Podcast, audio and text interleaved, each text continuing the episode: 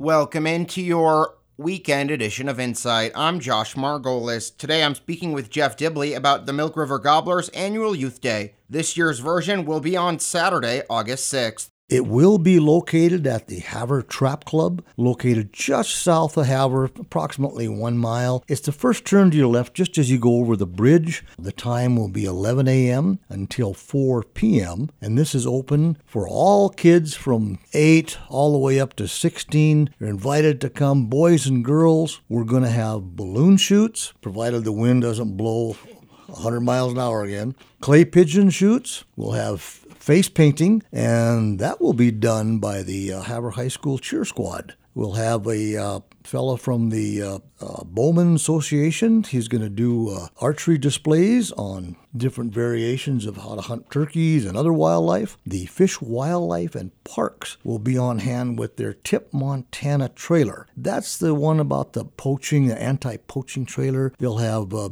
large, big game heads, uh, some furs, and they'll be there to answer all the questions you have. We have some game calling displays, some game calling techniques. You're allowed to blow the calls if you want or listen and see how it's done, and along with some other things that we're still working on. We are working on to a BB gun trailer, possibly, uh, where the kids can shoot BB guns, but that's still up in the air yet. You can register your kid for a chance to win a 22 rifle. We have one for a boy and one for a girl. How has this event grown over the years? Because this is the third annual, right? So, how has participation grown and, and kind of the activities that you guys have been doing? Well, being the third year now, the third annual one that we've had, we have noticed a good increase in the numbers. The first two years, unfortunately, Unfortunately, we weren't blessed too well with the good weather. Last year we had cold and wind, actually too much wind. We couldn't hold the helium balloon shoot. So I thought, let's move it ahead a little bit. Let's do it the first weekend of August. Usually we have better weather then.